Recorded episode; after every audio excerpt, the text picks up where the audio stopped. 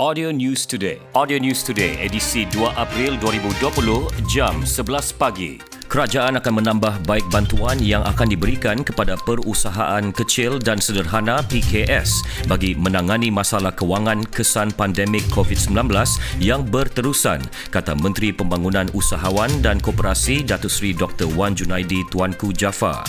Katanya berita baik itu akan diumumkan Perdana Menteri Tan Sri Muhyiddin Yassin pada minggu hadapan selepas semua hasil mesyuarat di peringkat kementerian dibawa kepada mesyuarat Majlis Tindakan Ekonomi EAC.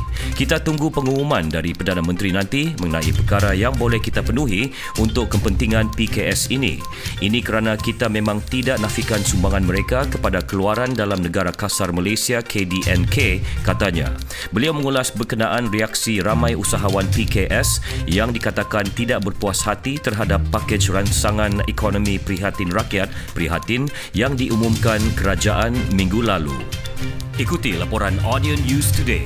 Layari fb.com slash audio news today. Audio News Today. See you know